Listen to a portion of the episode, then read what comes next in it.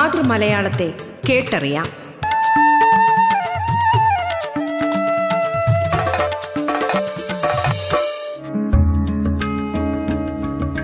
മലയാള ഭാഷയെ ആഴത്തിലറിയാനുള്ള അവസരമൊരുക്കുകയാണ് റേഡിയോ കേരള മലയാളം എന്ന ഈ പരിപാടിയിലൂടെ.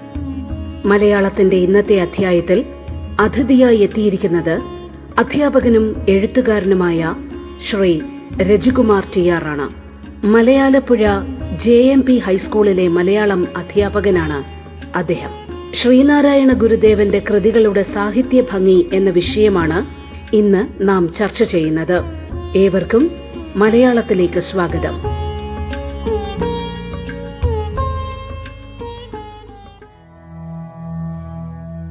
പ്രകൃതിയുടെ വികൃതിക്ക് വിധേയനായി പ്രവർത്തിച്ചുകൊണ്ടിരിക്കുന്ന ഹോതാവ് ആയ ഞാൻ എനിക്ക് താങ്ങായിരിക്കുന്ന ഈ ഭൂമി എന്റെ നിലനിൽപ്പിനാവശ്യമായ ജലം എന്നെ ഈ ശരീരത്തിൽ ഉറപ്പിച്ചു നിർത്തുന്നതിന് ആവശ്യമായ ഊർജം തരുന്ന ആഹാരത്തെ നിർമ്മിക്കുന്നതും ദഹിപ്പിച്ചു തരുന്നതുമായ അഗ്നി ജീവനെ നിലനിർത്തുന്നതിന് ആവശ്യമായ പ്രാണവായു എനിക്ക് ഇരിക്കാനിടം തരുന്ന ആകാശം അങ്ങകലെ ഇതിനെയെല്ലാം ആകർഷിച്ച് തന്റെ നിയന്ത്രണത്തിലാക്കിക്കൊണ്ട് വെളിച്ചത്തെയും ഇരുളിനെയും മാറി മാറി നൽകിക്കൊണ്ട് കാലപ്രവാഹത്തെപ്പറ്റി എന്നെ നിരന്തരം ഓർമ്മിപ്പിച്ചുകൊണ്ടിരിക്കുന്ന സൂര്യൻ മനസ്സിൽ ആനന്ദാമൃതം കോരി നിറച്ചുകൊണ്ട് കാലപ്രവാഹത്തെ നേരിടാൻ എന്നെ ശക്തനാക്കുന്ന ചന്ദ്രൻ.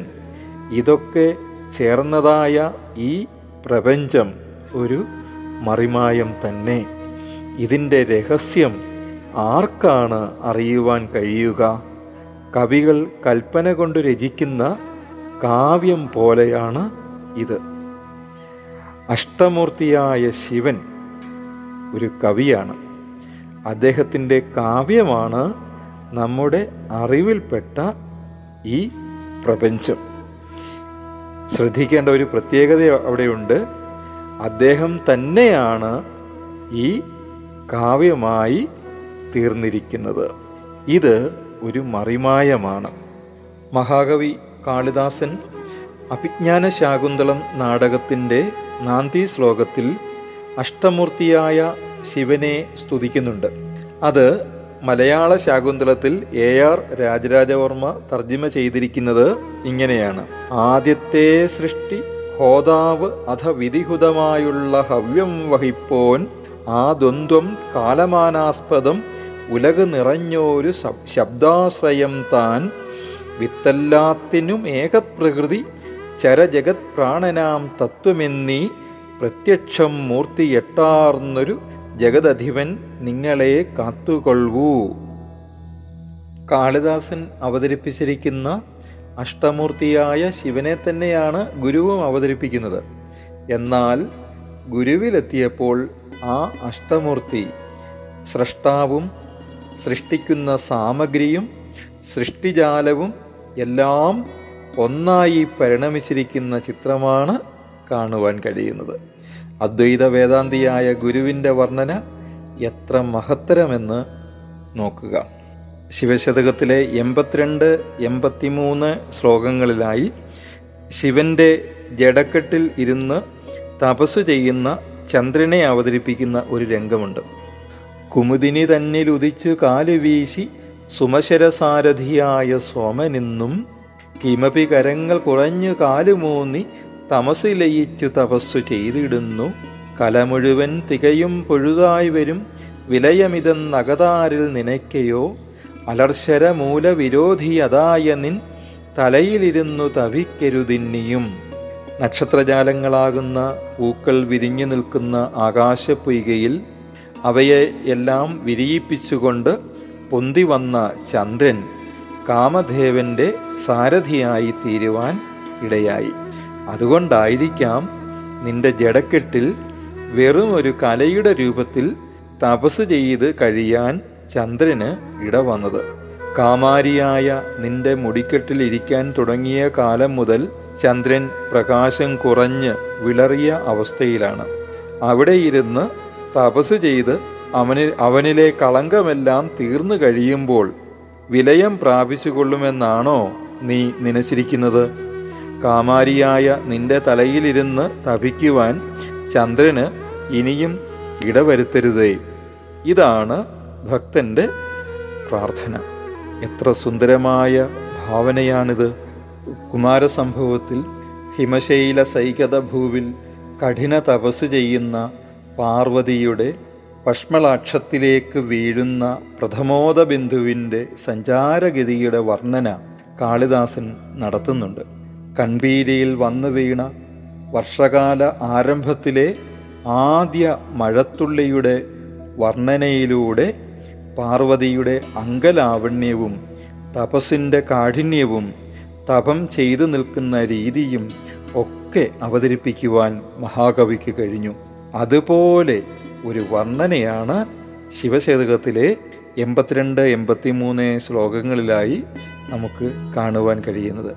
ഇവിടെ ശിവന്റെ ജടക്കെട്ടിലെ ചന്ദ്രക്കലയെ വർണിച്ചുകൊണ്ട് ശൈവ തേജസ്സിന്റെ തീവ്രതയും ശിവസായുജ്യം ലഭിക്കുന്നതിന് അനുഷ്ഠിക്കേണ്ടി വരുന്ന തപസ്സിന്റെ കാഠിന്യവും വ്യംഗ്യഭംഗിയോടെ ചിത്രീകരിച്ചിരിക്കുന്നത് എത്ര ആലോചനാമൃതമാണെന്ന് നോക്കുക.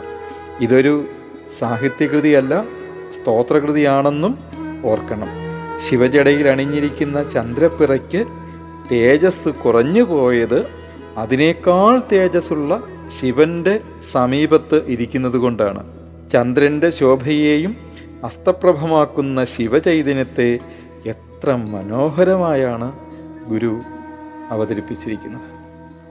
രസവൈവിധ്യത്തെക്കുറിച്ചുള്ള അന്വേഷണവും അതിനോട് ചേർന്നു വരുന്നതാണ്. ഗുരുദേവ കൃതികളിലെ മുഖ്യമായ രസം ശാന്തം ആണെന്ന് പറയാം. ശൃംഗാരം കരുണം വീരം രൗദ്രം ഹാസ്യം ഭയാനകം ബീഭത്സം അത്ഭുതം ശാന്തം എന്നിവയോടൊപ്പം ചില ആലങ്കാരികന്മാർ പരിഗണിച്ചിട്ടുള്ള ഭക്തി ശാന്തരസത്തെ പരിപോഷിപ്പിക്കുന്നു. ശാന്തരസത്തിന്റെ സ്ഥായി ഭാവമായി വരുന്നത് നിർവേദമാണ്. യത്ര ന ദുഃഖം ന സുഖം ന ദ്വേഷോ നാപി മത്സര സമസർവേഷു ഭൂതേഷു സ ശാന്ത പ്രതിതോ രസ എന്ന് അഭിനവഗുപ്തൻ അഭിനവ ഭാരതിയിൽ പറയുന്നുണ്ട്. ദുഃഖമോ സുഖമോ ദ്വേഷമോ മത്സരമോ ഇല്ലാത്തതും എല്ലാ ഭൂതജാലങ്ങളെയും സമമായി കാണുന്നതുമായ ഭാവത്തിലാണ് ശാന്തരസം സ്ഥിതമായിരിക്കുന്നത്. ഭക്തിയും ശ്രദ്ധയും ശാന്തരസത്തിന്റെ അംഗമാകുന്നു എന്നും അദ്ദേഹം പറയുന്നുണ്ട്. ഡോക്ടർ ഗീതാ സുരാജിന്റെ അഭിപ്രായം കൂടി നോക്കാം. സ്തോത്രകാവ്യങ്ങളുടെ അങ്കിയായ രസം ശാന്തം തന്നെയാണ്. അതിലേക്ക് നയിക്കുന്ന പ്രധാന ഭാവം ഭക്തിയുമാണ്. ശൃംഗാരം തുടങ്ങിയ മറ്റു രസങ്ങൾ അതിന്റെ അംഗരസങ്ങളായി വരുന്നു. ഈ ഭക്തി നാല് വിധം. മധുരം സഖ്യം വാത്സല്യം ദാസ്യം. ഭക്തിയുടെ ഈ നാലവസ്ഥയും ഗുരുവിന്റെ സ്തോത്രങ്ങളിൽ കാണാം. ഇതാണ് ഡോക്ടർ ഗീത സുരാജിന്റെ അഭിപ്രായം. ഏതായാലും സ്തോത്രകൃതികളുടെ എല്ലാം പര്യവസാനം ശാന്തരസത്തിലാണെന്ന് കാണാവുന്നതാണ്.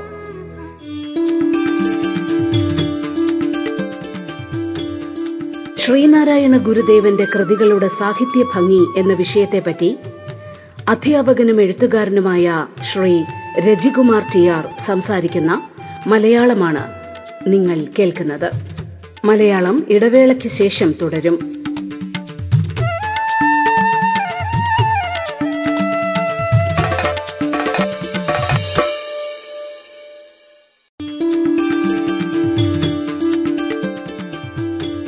തുടർന്ന് കേൾക്കാം മലയാളം.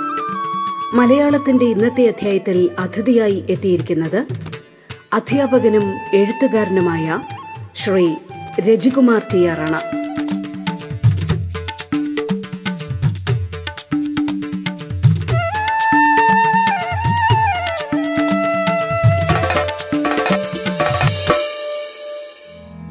കാളി നാടകത്തിലും ഭദ്രകാളി ഭദ്രകാളിയഷ്ടകത്തിലും ശൃംഗാരരസത്തിന്റെ ആസ്വാദ്യത. ഏറെ അനുഭവപ്പെടുന്നുണ്ട്. ദേവീ വർണനയിൽ ശൃംഗാരരസം അവതരിപ്പിച്ചിരിക്കുന്നത് ഭക്തിഭാവത്തിന് അംഗമായി വരുന്ന രീതിയിലാണ്. കാളി നാടകത്തിലെ ഈ ഭാഗം ശ്രദ്ധിക്കുക. കടും പന്തു കൊങ്കത്തടം താളമേളം പിടിച്ചമ്പരീജാല സംഗീത നൃത്തം തുടക്കിങ്കിണി വേണു വീണാപ്രയോഗം ചെവിക്കൊണ്ടു തങ്കക്കുട കൊങ്ക രണ്ടും കുളം കുങ്കുമീപങ്കമാലായലേപം പളുങ്കൊത്ത മുത്തുപ്പടം കൽപ്പവൃക്ഷത്തലം പൂങ്കുലക്കൊത്തു കോർത്തിട്ട് മാലാകളങ്കാവിഹീനം കലാപിച്ചു മേതാനലങ്കാരബന്ധങ്ങളും മറ്റുമുള്ളോരലം ശക്തരെല്ലാരുമോതാനിതൊന്നും. പിടിക്കുള്ളടക്കി കൊടുക്കും വയറ്റിനടി കോമന പൂമണി പട്ടുടുത്ത മുടിച്ചിക്കു കച്ചപ്പുറം ചിറുക്കി കടിക്കാമ വണ്ടി കുടത്തി നിഴിഞ്ഞ തുടക്കാമ്പ് തുമ്പിക്കര ശ്രീനമിക്കും അനങ്കന്റെ തൂണീരമോടേറ്റു തമ്മിൽ പിണക്കം തുടങ്ങി ജയിക്കുന്ന പൊന്നു കണങ്കാലടി കച്ചഭം തോറ്റു തോയേ പോകുന്ന പാദാഗ്രശോഭം. ഭദ്രകാളി അഷ്ടകത്തിലെ ഒരു ഭാഗം കൂടി നോക്കാം. ആത്മീയസ്ഥന കുംഭകുങ്കുമ രജപങ്കാരുണാലങ്കൃത ശ്രീകണ്ഠൗരസ ഭൂരിഭൂതിമമരീ കൂടീരഹീരായിതാം ദേവിയുടെ സ്തനകുംഭങ്ങളിൽ അണിഞ്ഞ കുങ്കുമക്കുറിക്കൂട്ട് പറ്റിപ്പിടിക്കുകയാൽ ശിവന്റെ മാറ് അരുണവർണത്താൽ അലങ്കൃതമായിരിക്കുന്നു ശിവന്റെ വക്ഷസിൽ പൂശിയിരിക്കുന്ന ഭസ്മം ദേവിയുടെ പിരിച്ചുവെച്ച മുടിക്കെട്ടിൽ അണിഞ്ഞിരിക്കുന്ന രത്നമാലയിൽ പറ്റിച്ചേർന്നിരിക്കുന്നു. ഇവിടെയും ശൃംഗാരം ഭക്തിഭാവത്തിന് അകമ്പടി സേവിക്കുന്ന കാഴ്ചയാണ് കാണുന്നത്. ശിവശതകത്തിലെ കാമിനി ഗർഹണ ഭാഗത്ത് ബീഭത്സ രസത്തിനാണ് സ്ഥാനം. ബീഭത്സ രസവും ഭക്തിഭാവത്തെ പരിപോഷിപ്പിക്കുന്ന കാഴ്ചയാണ് അവിടെയും കാണുവാൻ കഴിയുന്നത്. കരുണരസ പ്രധാനമായ കൃതിയാണ് പിണ്ടനന്ദി പിണ്ടനന്ദിയിലും കരുണരസം ഭക്തിഭാവത്തിന് അംഗമായി മാറുകയാണ് ചെയ്യുന്നത്. ദുഃഖത്തിന്റെ സുഖീകരണം അഥവാ ആനന്ദാനുഭവം ആണ് രസാസ്വാദനത്തിലൂടെ സിദ്ധമാകുന്നത്. ആധ്യാത്മിക ചിന്തയുടെ ലക്ഷ്യവും ദുഃഖത്തിന്റെ ഉന്മൂലനമാണ് അഥവാ ആനന്ദ സാക്ഷാത്കാരമാണ്. കാവ്യാനന്ദത്തെ ബ്രഹ്മാനന്ദതുല്യം എന്നല്ല ബ്രഹ്മാനന്ദ സവിധം എന്നാണ് പൗരാണികർ വിശേഷിപ്പിച്ചിട്ടുള്ളത്. ഗുരുവും കാവ്യാനന്ദത്തെ ബ്രഹ്മാനന്ദമായി തന്നെ കരുതി രചന നടത്തി എന്ന് കാണാവുന്നതാണ്. ഒരു രതി തന്നെ അഹന്ത ഇന്ദ്രിയാന്തക്കരണ കളേബരമെന്നിതൊക്കെയായി വിരിയുമിതിന് വിരാമമെങ്ങു വേറാമറിവറിവനെന്നറിവോളം ഓർത്തിടേണം. ഒരേ ആനന്ദം തന്നെയാണ് അഹന്തയും ഇന്ദ്രിയങ്ങളും ശരീരവും ഒക്കെയായി വിരിഞ്ഞ് വിലാസം ചെയ്യുന്നത്. ഇതൊക്കെ അറിയുന്നവനായ ഞാൻ വേറെ എന്ന് കരുതുന്നിടത്തോളം ഇങ്ങനെ വിരിഞ്ഞ് വിലസുന്നതിന് അവസാനമില്ല. ഞാനും എനിക്ക് ആനന്ദം നൽകുന്ന ഉപാധികളും വേറെ വേറെയായി നിൽക്കുന്നു എന്ന ധാരണ ഒഴിയുന്നതിനെ പറ്റിയാണ് ഗുരു പറഞ്ഞു തന്നത്. ഒന്നും ഒന്നിൽ നിന്നും വേറല്ലാതിരിക്കുന്നു എന്നറിയുമ്പോഴുള്ള ആനന്ദത്തെപ്പറ്റിയാണ് ഗുരു പഠിപ്പിച്ചത്. അത് ആത്മാവിന്റെ ആനന്ദമാണ്. അതറിഞ്ഞവനാണ് ഋഷി. ഗുരുദേവ കൃതികളിലൂടെ കടന്നു പോകുമ്പോൾ ഞാൻ ഋഷി കവിഹി എന്ന അറിവ് സുപ്രതിഷ്ഠിതമായി തീരുന്നു. പൗരാണിക സാഹിത്യമീമാംസകന്മാർ കാവ്യ സൃഷ്ടിക്ക് കാരണമായിരിക്കുന്നതെന്ത് എന്ന് അന്വേഷിച്ചിട്ടുണ്ട്. ശക്തി വ്യുൽപ്പത്തി അഭ്യാസം എന്നിവയാണ് കാവ്യ സൃഷ്ടിക്ക് കാരണമായിരിക്കുന്നത് അഥവാ കാവ്യഹേതുക്കൾ. ശക്തി അഥവാ പ്രതിഭയാണ് അവയിൽ മുഖ്യമായത്. ശക്തിർ നിപുണത ലോകശാസ്ത്രകാവ്യാദ്യപേക്ഷണാത് കാവ്യജ്ഞശിക്ഷയഭ്യാസ ഇത് ഹേതുസ്തദുദ്ഭവേ എന്ന് മമ്മടൻ കാവ്യപ്രകാശത്തിൽ പറഞ്ഞിരിക്കുന്നു. ശക്തി അഥവാ പ്രതിഭ. ലോകശാസ്ത്രകാവ്യാദ്യവേക്ഷണത്തിൽ നിന്ന് സിദ്ധിച്ച നിപുണത അഥവാ വ്യുൽപ്പത്തി. കാവ്യജ്ഞരിൽ നിന്നും ലഭിച്ച അഭ്യാസം. എന്നിവ മൂന്നും ശക്തി വ്യുൽപ്പത്തി അഭ്യാസം. ഇവ മൂന്നും സമഞ്ജസമായി മേളിച്ചിരിക്കുന്നവരിൽ നിന്നാണ് ഉത്തമ കാവ്യങ്ങൾ പിറവികൊള്ളുന്നത്. യഥാർത്ഥ കവി പ്രതിഭാധനനായിരിക്കും. ആ കവി പ്രതിഭ തന്നെ മൂന്ന് വിധത്തിലുണ്ട് എന്ന് രാജശേഖരൻ കാവ്യമീമാംസയിൽ പറയുന്നു. സഹജ പ്രതിഭ ആഹാര്യ പ്രതിഭ ഔപദേശിക പ്രതിഭ.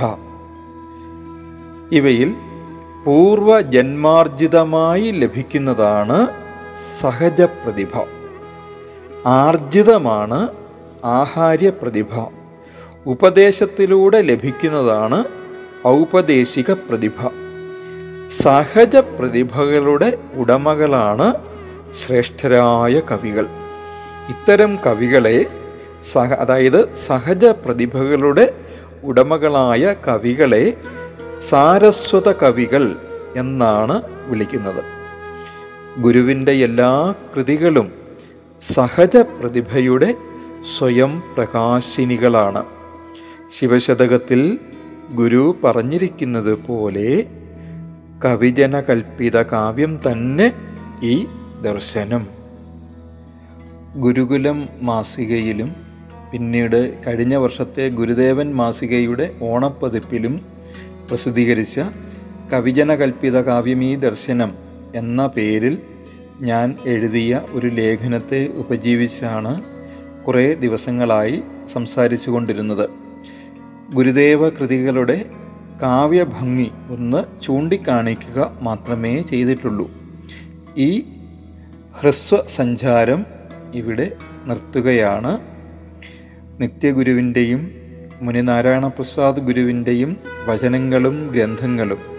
അതുപോലെ ഡോക്ടർ ടി ഭാസ്കരൻ സാറിന്റെയും പ്രൊഫസർ ജി ബാലകൃഷ്ണൻ നായർ സാറിന്റെയും ഡോക്ടർ ഗീതാ സുരാജിന്റെയും ഗ്രന്ഥങ്ങളും ഗുരുദേവ കൃതികളിലൂടെയുള്ള ഈ ഹ്രസ്വസഞ്ചാരത്തിന് തുണയായിട്ടുണ്ട്. അറിവിലും ഏറിയറിഞ്ഞിടുന്നവൻ തന്നുരുവിലുമൊത്തു പുറത്തുമുജ്വലിക്കും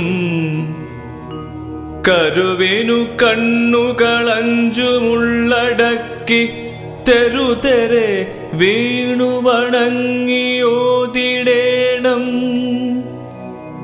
കരണവുമിന്ദ്രിയവും കളേബരം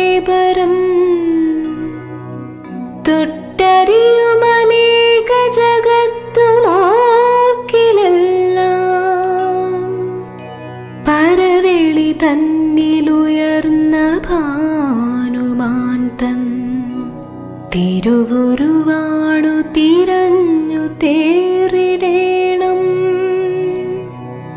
വെളിയിലിരുന്നു വിവർത്തവിങ്ങു കാണും വെളിമുതലായ വിഭൂതി അഞ്ചുമോർത്താൽ ജലനിധി തന്നിലുയർന്നിടും തരംഗാവലിയതുപോലെ. അഭേദമായി വരേണം. അറിവുമറിഞ്ഞിടുമർത്ഥവും പുമാൻ തന്നറിവുമൊരാദിമാസു മാത്രമാകും ശ്രീനാരായണ ഗുരുദേവന്റെ കൃതികളുടെ സാഹിത്യഭംഗി എന്ന വിഷയത്തെപ്പറ്റി അധ്യാപകനും എഴുത്തുകാരനുമായ ശ്രീ രജികുമാർ ടി ആറാണ് അതിഥിയായി പങ്കെടുത്ത് സംസാരിച്ചത്. മലയാളത്തിന്റെ ഇന്നത്തെ അധ്യായം പൂർണമാകുന്നു. നമസ്കാരം.